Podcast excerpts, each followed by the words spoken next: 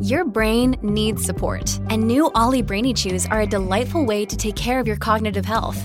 Made with scientifically backed ingredients like Thai ginger, L-theanine, and caffeine, Brainy Chews support healthy brain function and help you find your focus, stay chill, or get energized. Be kind to your mind and get these nootropic chews at olly.com. That's O L L Y.com. These statements have not been evaluated by the Food and Drug Administration. This product is not intended to diagnose, treat, cure, or prevent any disease.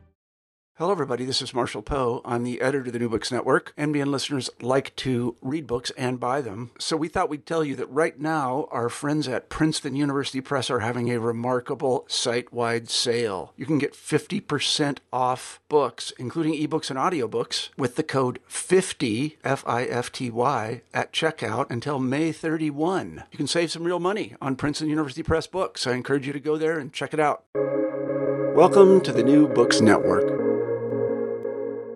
Welcome to New Books and Literary Studies. I am John Yargo, your host.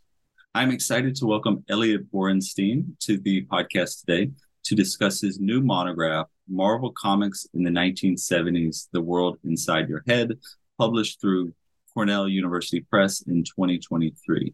Eliot is professor of Russian and Slavic studies at New York University. He has published a number of books, Soviet Self Hatred, The Secret Identities of Post Socialism, Plots Against Russia, Conspiracy and Fantasy After Socialism, Men Without Women, Masculinity and Revolution in Russian Fiction from 1917 to 1929, and Overkill, Sex, Violence, and Russian Popular Culture After 1991, all from Cornell University Press. Marvel Comics in the 1970s focuses on five writers, all born between 1945 and 1948, and their iconic takes on characters and titles. Steve Englehart's Shang-Chi and Doctor Strange, Doug Moench's Master of Kung Fu, Marv Wolfman's Tomb of Dracula, Don McGregor's Black Panther and Luke Cage, and Steve Gerber's Howard the Duck. In particular, the book explores how subjectivity and the self are expressed through the unique medium and genre constraints of 1970s era Marvel Comics. Welcome to the podcast, Eliot. Thank you. It's wonderful to be here. I want to start by asking you what you think of the particular cultural moment we're in. I think both of us grew up as uh, serious comic book readers uh, of mainstream superhero comics at a time when that was uh, not considered um, a kind of mature reading, uh, considered maybe an adolescent interest. Now the media landscape is saturated, maybe too saturated with Marvel IP, Marvel content. Um, how, how might your book, Marvel Comics in the 1970s, help us to understand the media landscape of 2023? That's an interesting question because I think one of the things that my book would probably help lead you to is how incredibly unlikely the scenario that we're living in is now that we are in a Marvel saturated culture. Um, in the 1970s, well, every decade they're predicting the death of comics, but in the 1970s, Marvel was not in great shape. The comic industry wasn't in great shape. Um, no one really respected this stuff, and the only um, serious attention for the most part that was coming to comics was to art comics. Um, so the idea that these characters could be done in such a way that adults would want to watch them without it necessarily being campy. Um, that was pretty much inconceivable. I mean, some of it, of course, is, has to do with special effects, but I think also uh, the the genre matured a great deal it took a lot of inspiration from the 1970s, and then but then took on um, several sheens of professionalization that the 1970s didn't have. Um, and so um, you have the men in suits basically combined with um, the gun with uh, the influence of the Gonzo writers, um, eventually coming up with something that um, fits this really fascinating niche of the of the Marvel Cinematic Universe. The 1970s are often overlooked in terms of comics history. Uh, the 1960s had the Lee Kirby run on Fantastic the Lee Ditko, and then Lee Romita Senior Spider Man, as well as um, Underground Comics. Um, the 1980s uh, are associated strongly with, with, like the Claremont X Men, uh, Frank Miller's Daredevil and Batman series, um, some of Alan Moore's most celebrated work like Watchmen, uh, Miracle Man. Um, what attracted you to the 1970s, which is kind of overlooked, kind of glossed over in a, a lot of um, histories of comic books? And what, what is the main argument of Marvel in the 1970s? Well, a couple of things attracted me to the 70s. One is, frankly, it's my decade. That is the decade when I got interested in comics, and the decade when I not only was reading comics, but also developed the ability to differentiate among them and, and figure out which ones I found were not just good, but really interesting and innovative, and which ones were just okay. Um, but the other part is that since since I grew up really loving certain comics, like the one most of the ones that I talk about in this book, I took for granted that these were significant and influential. I assumed everybody would, um, but as I read more and more comic scholarship, I just didn't see that many references um, to this period and to the the better Marvel comics come out of it um, as at the very least steps on the way to what you saw in the 1980s independent publishing the graphic novel boom um, to much more experimental uh, comics uh, creation. And so i felt like this was a really um, interesting missing period. And also i'm fascinated by how hard it is to teach this stuff because i teach a graphic novel class and how hard it is to pick 1970s comics to teach that will um, that a non fan will be able to appreciate given that this is a period when people are trying really trying to do new things but have so many constraints on them that um, for the most part you can't just pick them up and give them and say here this is really great. Like you can do with watchmen right? Just give them watchmen. Give them mouse. Um, but give them you know a run of steve gerber's defenders and you you end up having to do this kind of curating that you'd have to do with you know a medieval manuscript. Um, because um, what you have to do is explain yes this stuff isn't so great and this stuff is weird and this stuff yeah that you, we wouldn't do this now but if you if you look at the rest of it and then think of how hard they were trying to get something good made um, despite all the stuff they had to do then you have this really amazing um, work of art. I love that. I love that as um this work is being kind of a provocation for sociality you know like a beginning of a conversation for companionable like thinking with with someone you know? Um that's that's yeah. There's almost no way for if you're not if you didn't grow up with it there's almost no other way to do it um because it's yeah someone else has to infect you with the enthusiasm. Um your first chapter reflects on what immediately came before this wave of 1970s comics. What was distinctive about Stan Lee's approach to representing subjectivity? Well, this was a real challenge for me when I was working on this introduction because I grew up really disliking Stan Lee's work. I didn't. I found the Marvel comics of the '60s, you know, not that readable and enjoyable because of the way he wrote. I really, really just could not stand it. Um, and yet, I really loved, you know, the Galactus trilogy and so on and so forth. And so I would go through this thing where I'm enjoying and not enjoying at the same time. But I would knew so many people really, really appreciated it. And so what I was able to get myself to do, again, partly through teaching um, and having to bring this to the students, was to realize to the obvious, which is okay, what did Lee and his collaborators bring to the comic that wasn't there before? And it is the obvious stuff, right? These superheroes with real problems, the bickering, um, the sense that they actually have um, flaws in real lives um, this was really quite novel. So um, it's not the prose. The prose, to my mind, is god awful. Um, but the um, the interactions between the characters and the attempts to get into their head. Now, the way he got to their head was um, very uh, straightforward. Um, Stan Lee did not trust his readers very well. That's you. They, you have all of these perfectly great panels done by Kirby where it's really obvious what's going on, and then you have to have uh, Reed Richards, someone explaining, "Look, what's happening right here, and this is happening here." There's just there's no trust. But um, what you end up with is people proclaiming their feelings. So you have soliloquies or, or almost like operatic arias um, where uh, someone's feelings are exposed at great length. And um, it's not subtle, but it's it's a way of moving characterization from kind of one dimension to two. Um, and it really made these characters just so much more compelling than um, than at their rivals at National DC, where they barely had one dimension. They were pretty much interchangeable. Um, so this, so that I think is is um, his great contribution. I think at one point you um, you identify Spider-Man as kind of a, a comic books Hamlet, right? Uh, a, a character overwhelmed with these doubts and these Right. He's like Hamlet because he goes on and on and on. He doubts himself. He whines. He's neurotic. Um, absolutely. Um, it's not a question of comparing quality. His soliloquies compared to, to Shakespeare's are just not, you know, not up to snuff, should they be? Um, but it's all about um, the agonizing choices that he is constantly having to make.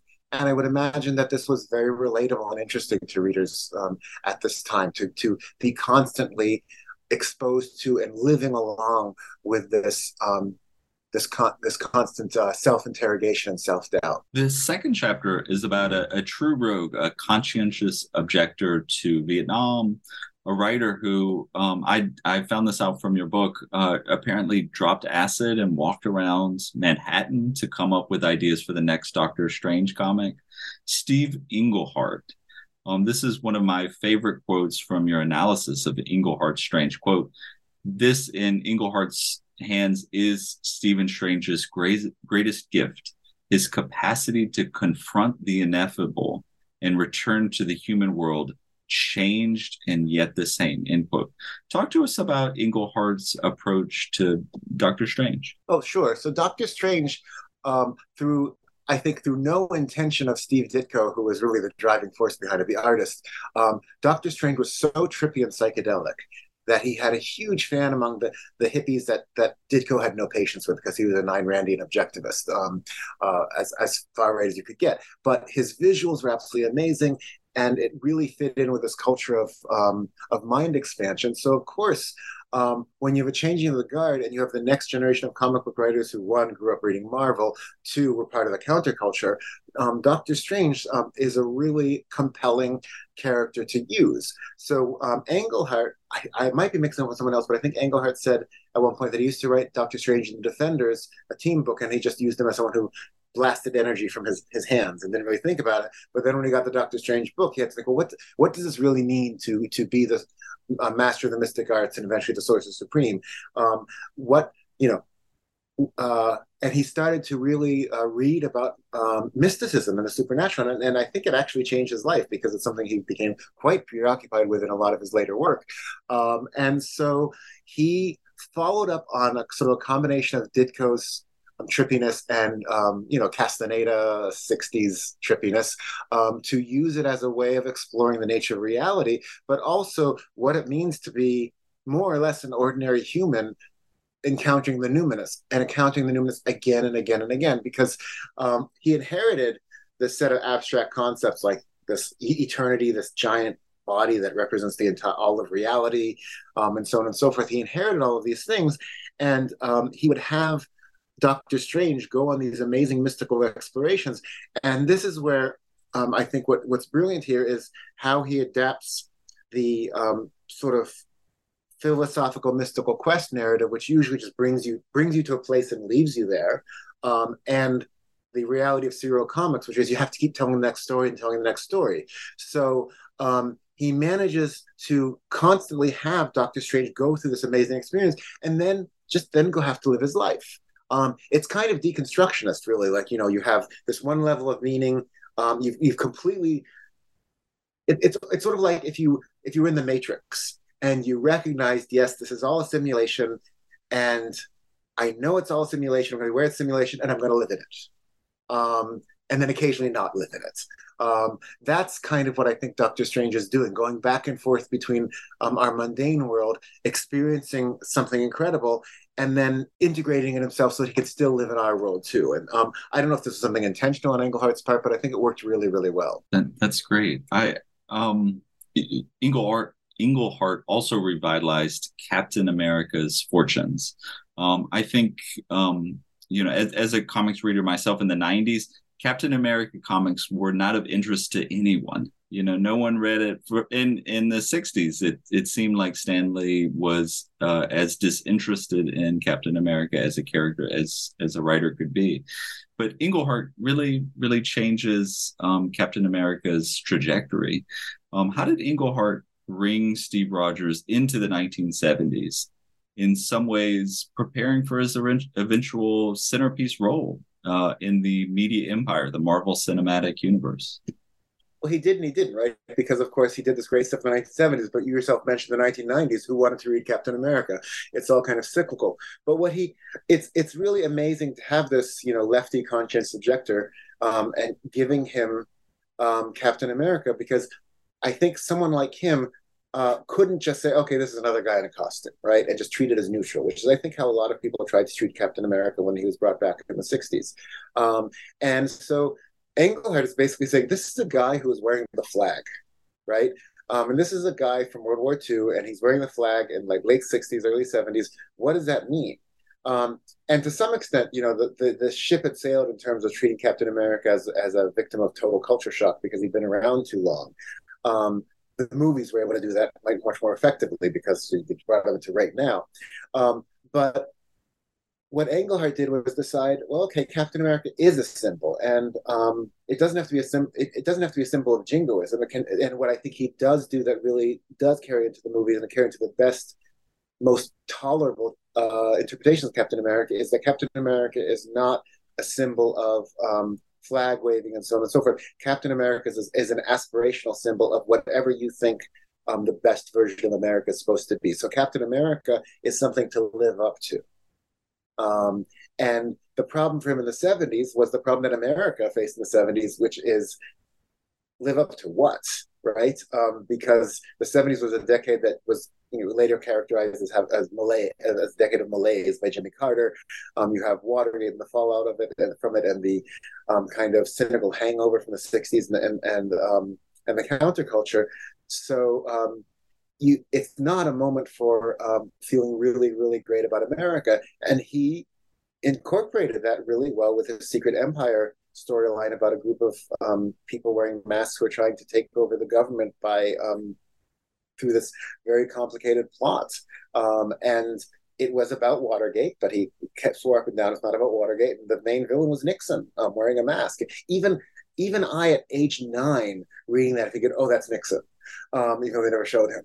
Um, so th- this completely disillusions Captain America, and he stops being Captain America. Now, this is a big cliche of superhero comics um, the past several decades. The uh, the hero the hero stops being the hero and passes the mantle on to someone else. Um, it's happened with Captain America several times, right? But this is the first time I'm aware of, um, and um, also the reason that he stopped being Captain America was he just stopped believing in America, um, and that was amazing. And so then Englehart had to have a storyline where um, which would bring Steve Rogers back to a point where he could tolerate being Captain America um, and see a way to do it. That was really, really incredible. So um, I, again, I think the the notion of the ideal is um, one of the things that Englehart contributed that made Captain America possible for the Marvel Cinematic Universe. The third chapter of Marvel in the 1970s takes up uh, Doug Moench, did, who did interesting things with the comic Werewolf by Night um, which, as you point out in your chapter, is superfluous uh, by two words. You know, all werewolves are are by night, um, and also co-created the character of Moon Knight, right? Um, and one of his innovations was um, using caption text box boxes in a way that kind of anticipated the way they would be used by um, writers like Alan Moore in Watchmen. Can you talk a little bit about his uh, Moench's um, innovations in terms of reflecting subjectivity in the self? Sure, he's a fascinating character for for Marvel because um, he did his best work on the titles no one wanted, like Werewolf by Night, for instance, um, or Master of Kung Fu, Shang-Chi. Um, he was really, really good on the margins. Then when he was given a mainstream superhero book, was okay. It wasn't bad, but it was never the thing that you really cared about. Um, and so when it comes to the captions, the interesting thing is he didn't invent the, the use of the captions for any of these comics. They all had first person narrative captions before he um, before he got on them. But his use of them was just so very, very good. Um, in part because, you know, first person captions like like voiceover in film and TV, they're they're really challenging, right? Because um, they could just be superfluous, like Reed Richards telling you what it is that you're seeing on the page, right? So if you if you're actually getting the action and you can understand the story already without the first person captions, then what are the first person captions for? And what the first person captions end up being for in most of the stuff where Moench used it, and again where he didn't originate it, was um, having this parallel track going to the action where you have a sense of what it felt like or what was going on in the head of the character who is um, doing these things. And in the case of the werewolf, um, it's the consciousness of Jack Russell, the um, human who's the werewolf, but who isn't really in control when these actions happening. So you have this fascinating split there. In the case of Shang-Chi, it's um, this wonderful opposition between the violence that he's engaged in um, as part of, you know, the genre and part of you know, what he knows how to do, and um, the philosophical introspection that's going on as he's doing it. Um, so you get this wonderful dualism between thought and action um, in a lot of what what um, Moench is doing. By the time you get to Watchmen, um, it's taking it to another step, a step that was also done previously by this by, um, in a comic called Whisper by Steven Grant and his collaborators, where you have a narration going in the caption, and it's not at all about what you're looking at. It's completely different, but running in parallel, and you have to figure out what's going on in these parallel tracks. Um, that would have been much harder to get away with um, in the 1970s. I mentioned a little bit of that in Dethklok. Um, so yeah, there is a there is a development of the caption thing that's going on from the 70s through the 80s. Marv Wolfman is probably best known for his DC for his DC work in the 1980s, New Teen Titans and uh, the the Crisis series. But you bring attention to Wolfman's uh, Tomb of Dracula from the 1970s, an interesting horror comic that returns to the Bram Stoker source and really attends to Dracula as a force for complicating the selfhood of his victims.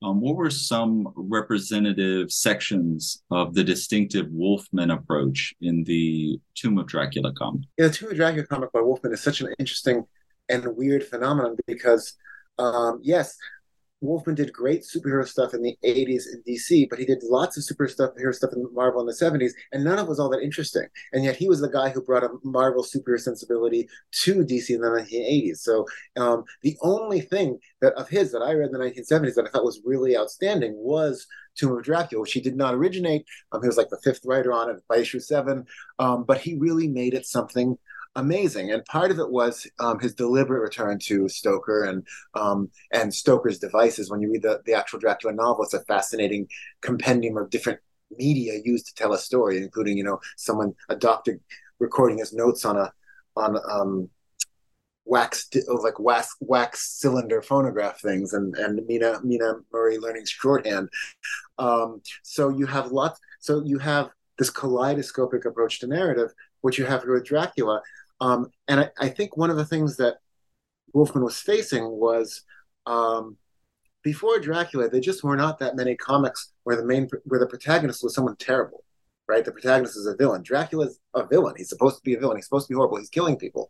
Um, but we sympathize with the protagonist just because of the protagonist. This is something that you know you see in the age of the anti-hero on premium television, from Sopranos on, Breaking Bad, right? And Breaking Bad, everybody liked Walter White and hated his wife, who was actually a totally decent person because she wasn't on board for committing all of these crimes. So there's there's this weird seduction um, of following the uh, the main character, even the main character is evil. So what what Wolfman does is he will sometimes have us follow Dracula and get to his head, but more often he'll have us follow other people. So he, Dracula gets refracted through their through their points of view, and then we see them die or see them suffer Dracula's hands, and we're reminded, oh yes, Dracula's really kind of horrible. But then we go back and reread his journals, and we kind of like him again. And so, one issue that I thought really handled this very well was an issue where um, there's a woman who it, her best friends are Tom Sawyer and Injun Joe and D'Artagnan from Three from Three Musketeers and a few others. But she's always wanted to be friends with Dracula, and she somehow magically brings Dracula to her place. She her psychic powers create these characters from fiction, but he's not fiction; he's real, right? And the problem is that she's in love with Dracula because she's read this book. It's sort of like people, you know, Twilight fans, right? But he's this horrible person, and she has to realize, no, he's he's absolutely um, terrible and, and, burns the book. She's actually um, having a fan these sort of psychotic break in, in a mental hospital, but you don't know that till the end. Um, but that whole th- the drama of it is really about being seduced by the vampire character. That's what character these vampires do, and then being confronted with how horrible he is, and having to also reject him. Um, and this is a something that the, the, comic does again and again and again, brings us close, um, and then then pushes us away.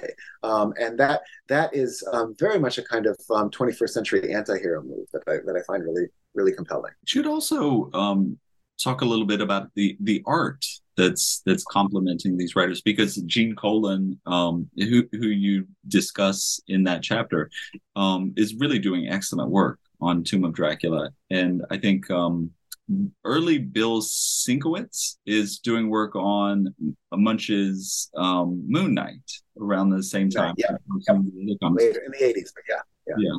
Um, and as, so maybe we, we can talk a little bit about um, the, the, collaboration between um, Wolfman and his his artist uh, collaborators. Oh yeah, I mean, I think one of the criticisms that would be very easy to make of, of the book, and I try to head this off, but it's still there, is that this book is so writer focused. Um, and my explanation is that I think that the successes in the 1970s were primarily writer focused. And you, there's a kind of there's trends, right? That there are times when the writers seem ascendant and then the, the artists seem ascendant. In the 90s, the artists were ascendant, um, but then you also had Vertigo with the writers. And um, at Marvel now, the writers seem to be ascendant. Or at DC, the editors are ascendant. Um, and ideally, of course, you have a good working relationship. But the thing is that in a lot of these cases, the writers and artists didn't choose each other, and they were um, uh, and writers would work with a whole different range of artists. But the ones I'm talking about, for the most part, got really lucky with their collaborators, um, and Moench in particular on on um, Shang-Chi Master Kung Fu had amazing artists. Now Wolfman and also Gerber on Howard the Duck had um, Gene Colan. Gene Colan was on pretty much every issue of um, of Tomb of Dracula. Gene Colan is an amazing was an amazing draftsman who um, was a hit superhero artist in the 60s, but um, his approach, his layouts, his, his approach to um, action was a sort of was a sort of thing that was started to go out of fashion for superhero comics in the 70s and certainly by the 80s. By the 80s, layouts tended to be very modular, kind of like newspapers were too, like grids, you know, square, square, square. Um, and it was that like that for a long time. It's only the past 15, 20 years that you have people like J.H. Williams and so on and so forth who completely disrupted that. And you have weird parabolas and circles and so on and so forth. But Colan was never a grid artist. Colan had all these incredibly weird layouts and um, and motion lines and um, and paid weird wonderful attention to the way fabric moved, um, all of the stuff that actually wasn't so action oriented, but worked really, really well for mood. Um, and so um, he was really well suited for a comic like um, Tomb of Dracula, which um, had so much, which wasn't about spandex. No one was wearing a form-fitting costume, so his ability to do all these funky um, overcoats was great. Um, there's lots of shadows. There's lots of room for um, actually exploring what the characters looked like for making them distinctive. He was very, very good at that. So um, it was a great vehicle for character, which meant it was a great vehicle for Gene Colan. Um, so, at, but at the same time, when he was doing superhero comics in the 70s, um, it wasn't necessarily a great match. Hey, it's Kaley Cuoco for Priceline. Ready to go to your happy place for a happy price? Well, why didn't you say so? Just download the Priceline app right now and save up to 60% on hotels. So, whether it's Cousin Kevin's Kazoo concert in Kansas City, go Kevin, or Becky's Bachelorette Bash in Bermuda, you never have to miss a trip ever again. So, download the Priceline app today. Your savings are waiting Go to your happy place for a happy price. Go to your happy price, Priceline. Well, this might also be a good moment um, to to ask you about the um, material circumstances of collaboration because you know a lot has been written about like the Marvel method of the '60s where Stan Lee would give um, Kirby or Romita or Ditko a um, kind of a sketch or maybe a couple of sentences about what the issue would be. Then they would lay it out. Then he would come back and and write the dialogue in, as you said, in a kind of verbose, maybe overwritten, a purpley way. Um, how how do these writers in the seventies um, go about collaborating with artists? Are they writing full scripts? Right. So the Marvel method was really a labor saving device for Lee, who was scripting all these comics, but it's also what has led to so much controversy over who the real creators were. Because on things like Fantastic Four, it seems very clear that most of the work was done by Kirby. Um, but the evidence, you know, where's the evidence, right? And and, and Lee was never shy about taking credits. Um, but the Marvel method had some real pluses in that it, it allowed for kind of spontaneity and collaboration. You know, the, the writer would come up with sort of a general idea of what should be on the page. For instance, get the art like, wow, okay, I'm going to have them say this, or I'm going to have them do that. Um, something you wouldn't have from full script. To my knowledge, um, I think all of these writers at Marvel in the 70s were doing Marvel Method. But doing Marvel Method meant different things for different people. For Lee, it meant basically, here's a couple things, go off and do something, and I'll, I'll and report back to me.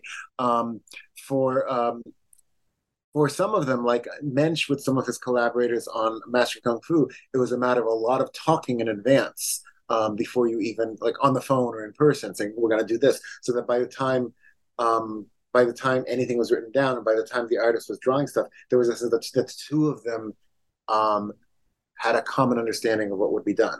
Um, but for the most part, it really was, you know, the writer looks at the pages, okay, where am I going to put the words here? How, um, how many words, how much room do I have for words? What am I going to do with them? Um, and, and you would go from there. Gerber didn't do full script, but he was very concerned with his dialogue. But you could see where he was just riffing off of what was um, on the page too. So um, when done really well, it's a kind of great moment for spontaneity. It sort of makes me think of how you know in, in our discipline in in literature in the humanities, if you go to a conference. Um, so people read their papers word for word, which sounds really deadly and often is. Um, and sometimes people read them well, and most times kind of boring. So, and then occasionally someone just kind of stands up there and riffs. And the thing is, if they do that really, really well, it's amazing. But if they do that badly, it's even worse than when someone's reading in a really boring fashion. Um, so there's real um, payoff and um, dangers in that kind of free-form riff thing that I think um, the Marvel method allows. Nowadays, almost no one uses the Marvel method. The method it's a really it's a rarity, and people sort of announce it. Hey, we're doing the Marvel method because it's almost all full script. And and I guess part of this would be facilitated by the by the fact most of these writers are are living in New York or living in the region. Are living in New York. Many of them are editing their own comics um, there was a system called, uh, where you could be a writer editor that Jim Shooter, when he came along and um, as editor in chief, got rid of that.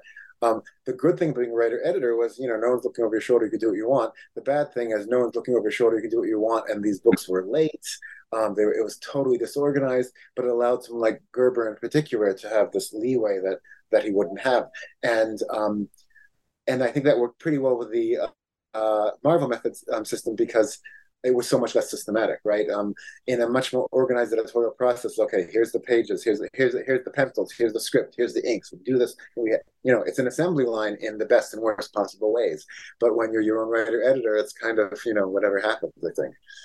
Well, I, I, guess that's a good trans transition to um, late producers as well as as that freedom because Steve Gerber was notorious for for lateness, right, in the production of his comics. Yes. Yeah. Um, you describe Gerber as being something of a an existentialist, an absurdist, um, bringing that uh, orientation to superhero comics or or comics in general.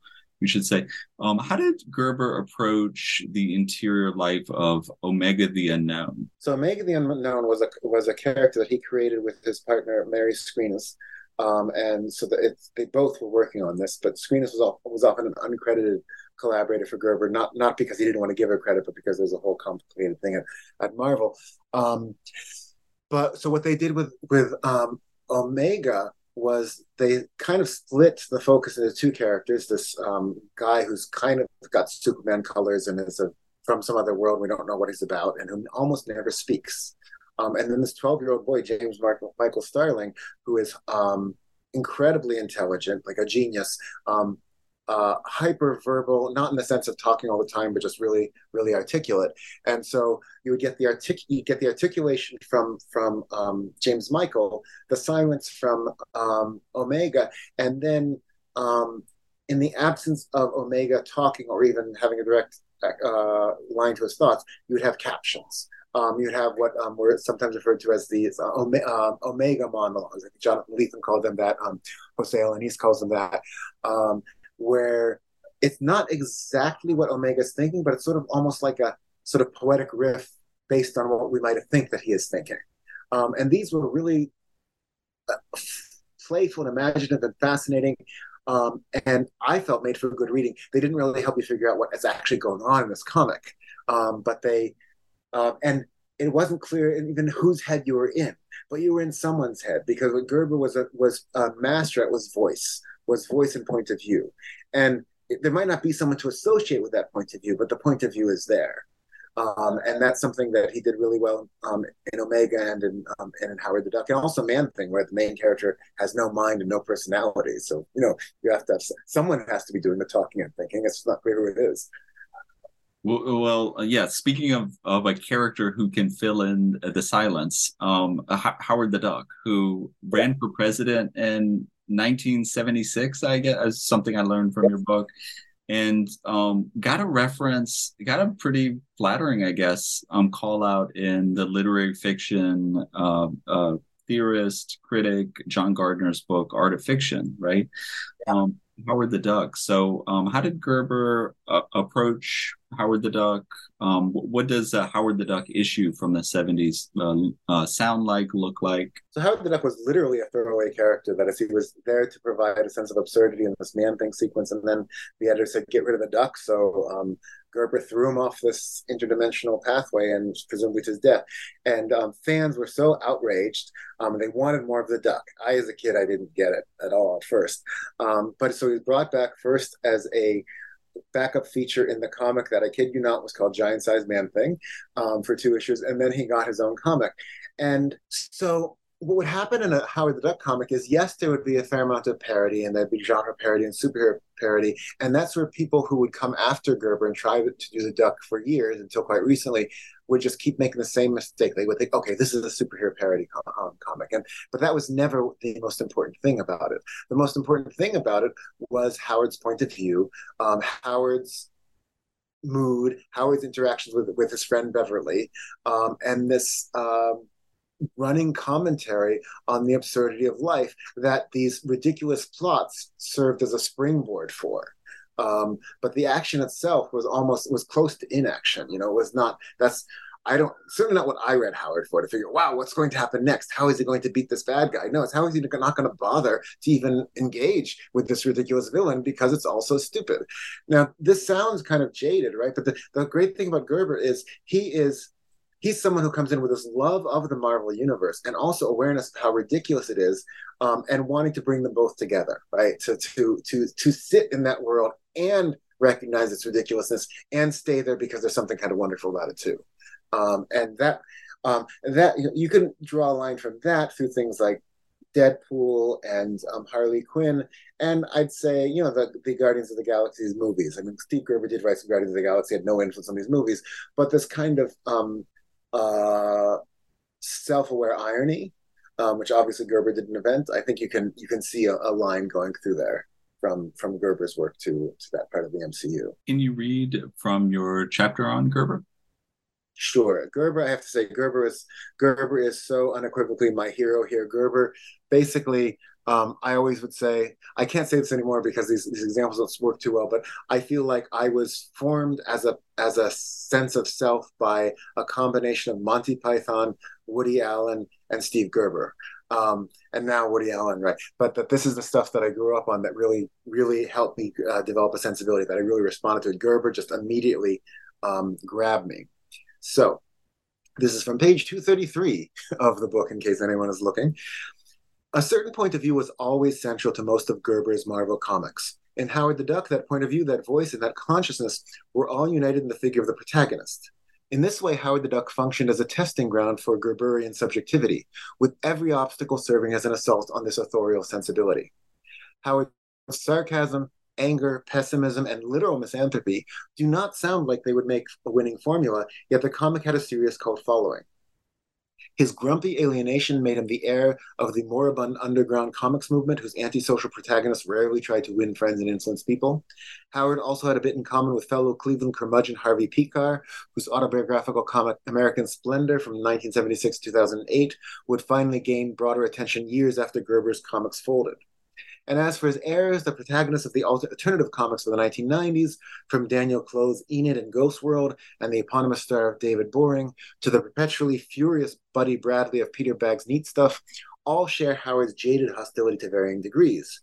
Where Howard differs, particularly from Buddy Bradley, is in the delicate combination of his acerbic wit and his inherent kindness. In the very last issue of Gerber's original run on Howard the Duck, number 27, Circus Maximus, Gerber has Howard declare I'm not negative, I'm angry. but really he is both. More to the point, Howard's constant carping and sniping are connected to the characteristic that makes him the embodiment of the true satiric impulse. Howard is disappointed. He lives in a perpetual state of dissatisfaction of the world, not just that he never made, but that continually fails to meet his basic standards of logic and decency. That's that's wonderful. Thank you. Um, can you talk to us about how a passage like this comes together? Um, what, what are the um, kind of writing um, ideals that you aspire for in your writing? Um, do you um, start with uh, a really polished draft and then work through revisions? Do you have a oh. reading group or? Oh, no reading group, no. um, I, am very antisocial about my writing, except for the, the blog part. So my writing habits really changed once I started the blog for the Jordan Center on um, the Study of Russia at, um, NYU, where I had to write short things a couple times a week, and that became the way I approached everything. And I, this book originally was a blog. I serialized this entire book on a blog.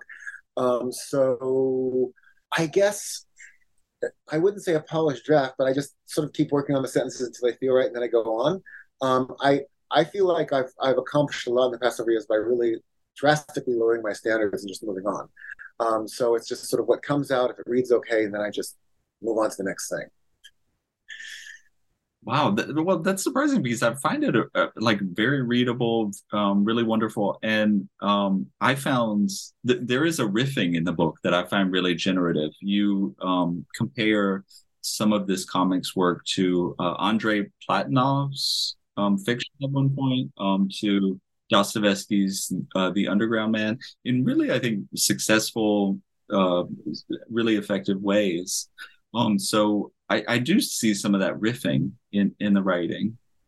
Oh, definitely. Thank you. I mean, I think that is exactly what I do, and I think there's the danger, and that sometimes comes up in the editing process, is that I'm just digressing right and left. Um, I just sort of follow the stuff where almost by free association. And so then what I'll have to do is make sure it doesn't look like free association because it kind of is. You know, I will stop writing for the day and then pick up like, oh, okay, you know, some sense. And now I'll go off on something different. You know, that that wasn't quite what I planned. And then, you know, in rewriting and then in response to you know um, editorial comments, I was like, oh yeah, this doesn't really, this doesn't really flow. This is just sort of. Um, you have to kind of sit in my head to see why this um, fits together, and and I have to make sure that this can be followed by someone who isn't sitting in my head because um, that's not really very practical. Um, oh, maybe we can go back to um, Don McGregor's work. Oh yes. Um, who uh, you you rightly point out in the chapter um, approached uh, black protagonist in a very distinctive way. Um, mm-hmm. he, he, sort of has a, a liberal sensibility, um, a, a, sort of good intention sensibility, but there are um, some problems with his representation. In particular, that chapter deals with um, how the the body in pain um, mm-hmm. can express pain. Uh, I think you quote Elaine um, Scarry, who talks about the unshareability of of the pain experience. Can you talk a little bit about uh, McGregor's work on uh, Luke Cage or Black Panther? Or, or yeah, anything? it's. I, I, was really torn to think of how much to racialize it because um, I don't want to take away at all from the amazing accomplishment that um, McGregor has, particularly with Black Panther, even though Killraven is my favorite thing that he did, um, because he was really the first person to develop Wakanda in a um, in a compelling way and give it a culture and make it not a book with one black guy surrounded by white people. Um, he really took the notion of this African um, country um, and um, all black cast quite seriously in a way that um, no one else at Marvel was interested in. So it's very easy decades later to say, "Oh, white liberal, you made this mistake and that mistake." Of course he did, um, but but setting aside, you know, the, the, little things that could make you cringe now, because there's always going to be something. Um, what he did was was truly astounding. Um, that he was able to um, to develop the, this this uh, this world and these characters, um, and not make them just, even though there's so much pain going on, just sort of um, suffering objects. Like in the 1970s, thanks to things like Roots um, on television, the miniseries Roots based on the book, there's you know the in addition to portraying black people as criminals and pushers and so on and so forth it's um, there's almost this kind of weird entertainment for white people watching black people suffer as slaves and all of that right? So um, that's not what he's doing here. Um, but um, and in Killraven too he McGregor just is really fascinated by um, the, the, the problem of representing representing pain. Because pain is of course something that becomes kind of inexpressible. And um, he so he tortures his characters. I mean he has people torture his characters which i think is a legitimate thing in an adventure genre. Um, and he does this to Killraven who is a white character. Um, but it's the valence of it still feels different when a white writer is doing this to these to these black characters um, especially with things like having black panther um, you know on a cross by the ku klux klan. Um, so um, so when it is a black body up there, um, it does become, as we like to say nowadays, problematic. Um, but I think it's obviously with the best of intentions, and it's a there's it's, there's a racial component to the question, but it's also part of this larger thing that really fascinates um, McGregor, which is um, giving voice to the body, um, in particular to the body and suffering um, and doing so in a way that is so verbal, right? Because he just um, has so many words, right? Is trying so hard to be poetic, and and often it really works, and sometimes it doesn't. Um, but it's it's a fascinating enterprise. Um, so in many ways, he's a poet. He's a poet of pain. He's a poet of physical pain.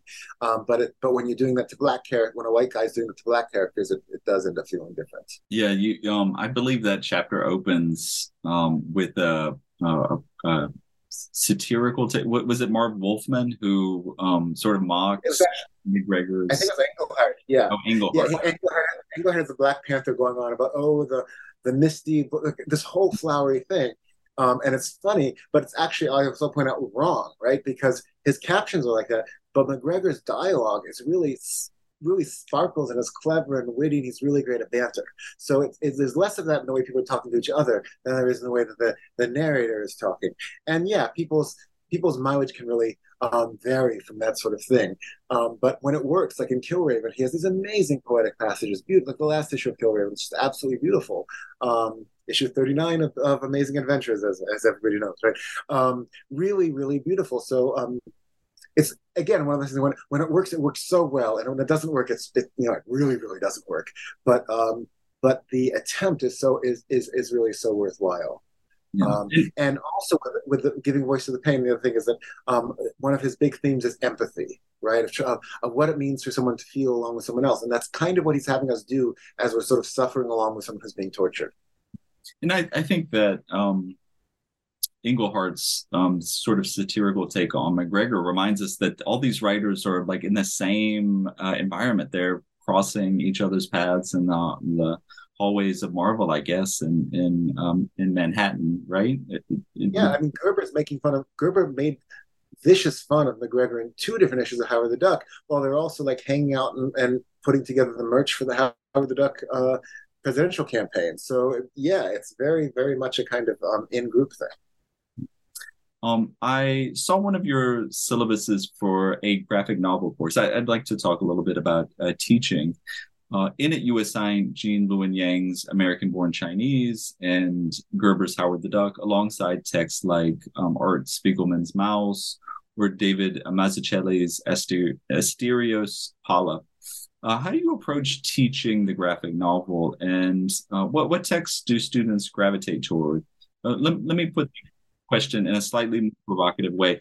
Do students find it harder to um, rigorously analyze a, a, mainstream Marvel comic from the 70s, or do they find it harder to discover enjoyment in the less mainstream kind of art comics? Oh, well, they're large classes, a bit of both, but um, some of the art com- comics really just challenge them too much. Like I always insist on doing um, Jimmy Corrigan, Smartest Kid on Earth, and it it goes over like a lead balloon most of them and i just still keep doing it because it's but it's really like i'm trying to teach them you know finnegan's wake you know it's really that complicated um, so the structure of the course is that you know it starts out chronologically because it does make some sense and then once i get to about the 80s i ditch chronology and go thematically and so the first half is very superhero heavy because of the chronology and the second half is more of a mix. So people who are getting sick of superheroes, like where was the stuff all this first half of the semester, right?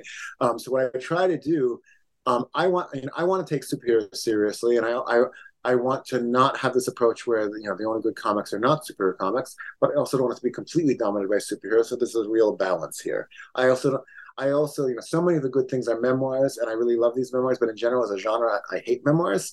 Um, so I'm kind of stuck with like doing all these memoirs, um, and then there's a question of affordability and so on and so forth. But what after teaching this course like over 15 years, for the most part, what I end up teaching, though I always throw in something new, the ones that keep coming back are the ones that I think just really teach really well, where the students, even if they don't like it, they respond and have something to say.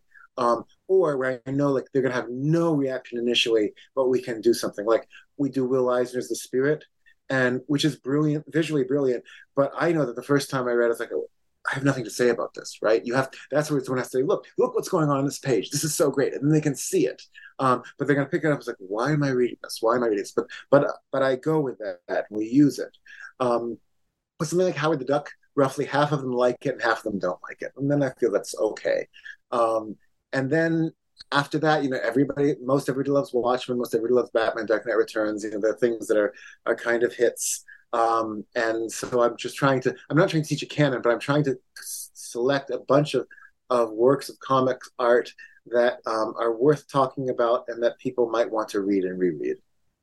Um, I'm uh, perhaps some of those students are kind of uh, going through the process I went through, and you know, when I was entering college, which was like figuring out a way to reconcile this comics love with this this sort of um, emphasis universities place on literature, on kind of prestige art.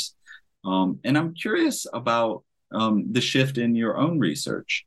Um, most of your books up to this point are on um, Russian literature, um, uh, canonical Russian literature, and that's your departmental home. How did you go about? Oh, go ahead.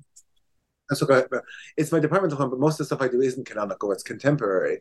Um, so I've gone away from. I'm, I'm I'm the guy who reads the crap no one else wants to read, um, and then I do internet culture stuff. But um, with the comics, you know, you would think that the students might be having the trouble you're talking about, like the the high art versus the low art and all that. But for the most part, they're not, um, because this is a general education course, um, and it's taken by students who are not majoring or minoring in a humanity or an art, which is almost all of them nowadays. And so um, most of them, there's always a few, this is like a group of 150 people. There's always a few hardcore North American comics readers. But for the most part, if they read anything, they read manga. Um, and they are not invested in high culture at all um, and find the idea of writing papers really very daunting um, and don't read very well or very often. And at the beginning of the course, I, I try to, you know, the whole, whole, thing like this is a serious thing. Yes, we're reading comics, but it's serious. Um, and I'll say, you know, some of these things will take a long time to read. You don't want to wait for the night before to read Watchmen. You need to give yourself some time. But others you could read the night before, and I try to tell them that. But then when they actually don't do the reading, I find myself saying, for God's sake, you can't even read a comic book for this class, right? Um, so it's a very different contingent from what it was 15 years ago. These are just these are they're, they can be very, very good students. They do get engaged, um, but they don't tend to come with a great deal of um, commitment to to cultural production. Um, they're just that um, they start out rather passive, um, and then you have to get them to be kind of active. That's interesting. Um, uh, you sort of mentioned a couple of texts that you you find consistently teach well. Um, which graphic novels or or comics um, do you find yourself um, returning to teach to? Um, you know, they they pop it no matter uh, what kind of group you're teaching.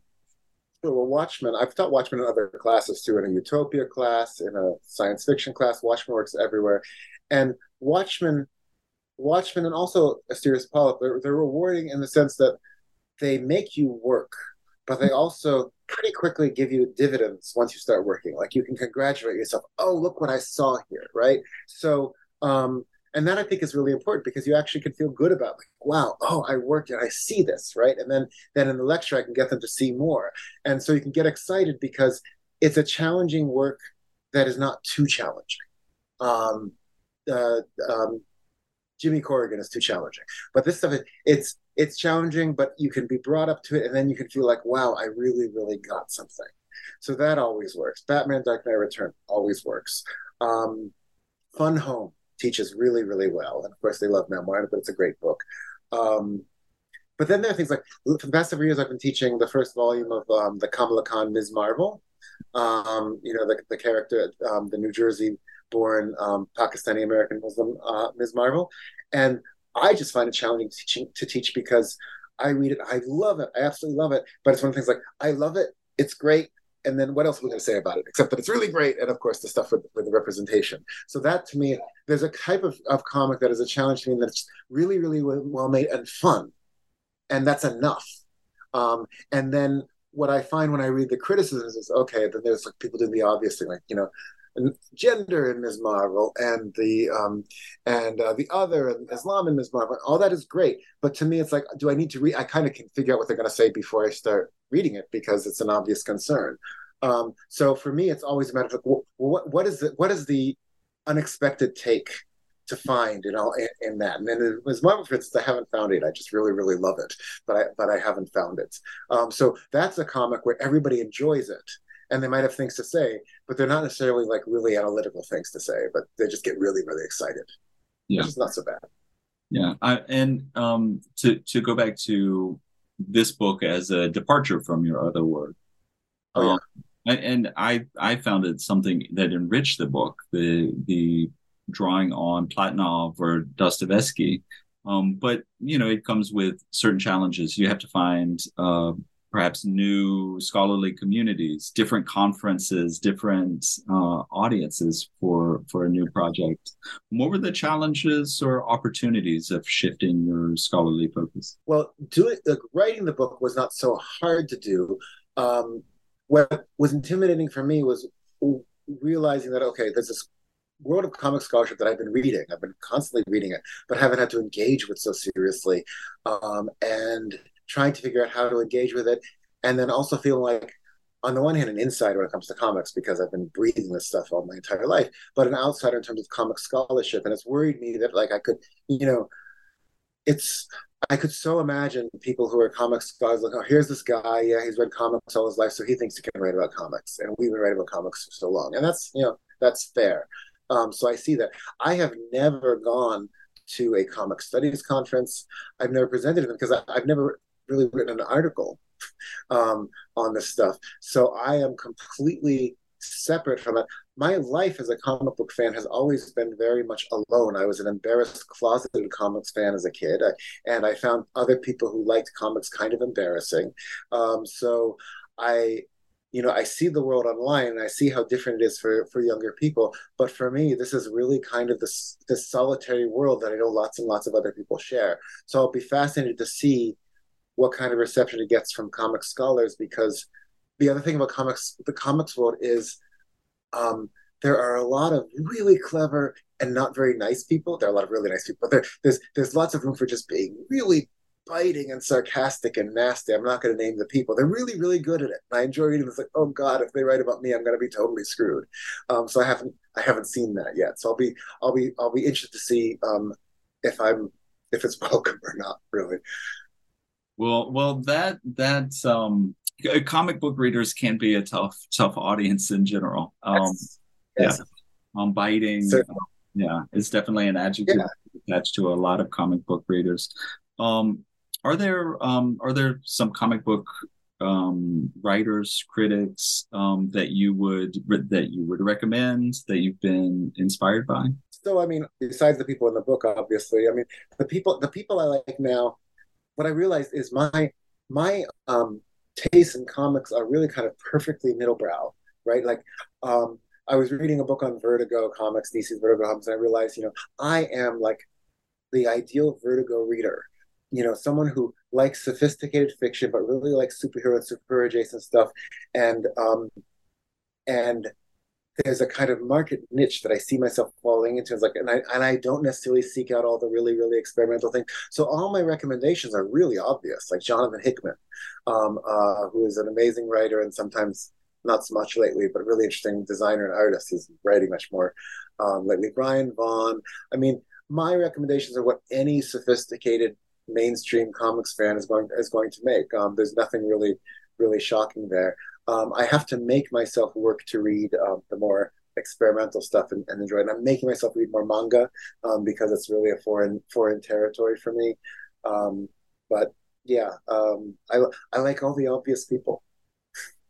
Are you following Hickman's new thing, the three moons, three planets? Yeah, I subscribe to it, but following is an interesting word because so it's a Substack, and he'll release a page or two at a time, and I just can't keep track. Like I'm I'm pretty much a wait for the trade guy anyway. Anyway, so I see it looks really pretty.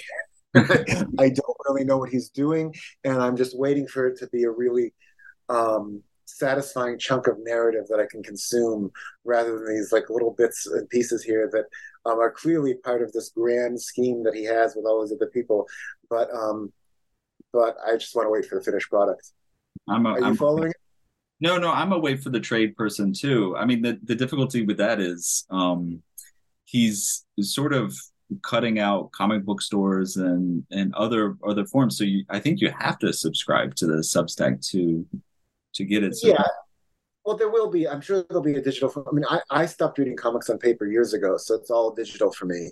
Um, but yeah, I, there's got there's definitely going to be some sort of digital distribution of like a full thing. But I thought there would be more of that by now, and there, there hasn't. Um, so at some point, I think when Substack stops throwing so much money at these people, um, they're going to have to actually come up with products that people can buy. So now that this book is out in the world, um, what are you turning your attention to? Have you begun the next research projects? Uh, is there? Yeah, I'm actually in the middle of several. I, I write several books at once, which is really odd and bizarre. And um, yeah, I don't.